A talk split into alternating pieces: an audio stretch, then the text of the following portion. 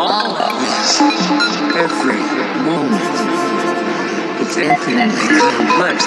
They have access to infinite time and space, but they're not bound by anything. They can't find a specific place in time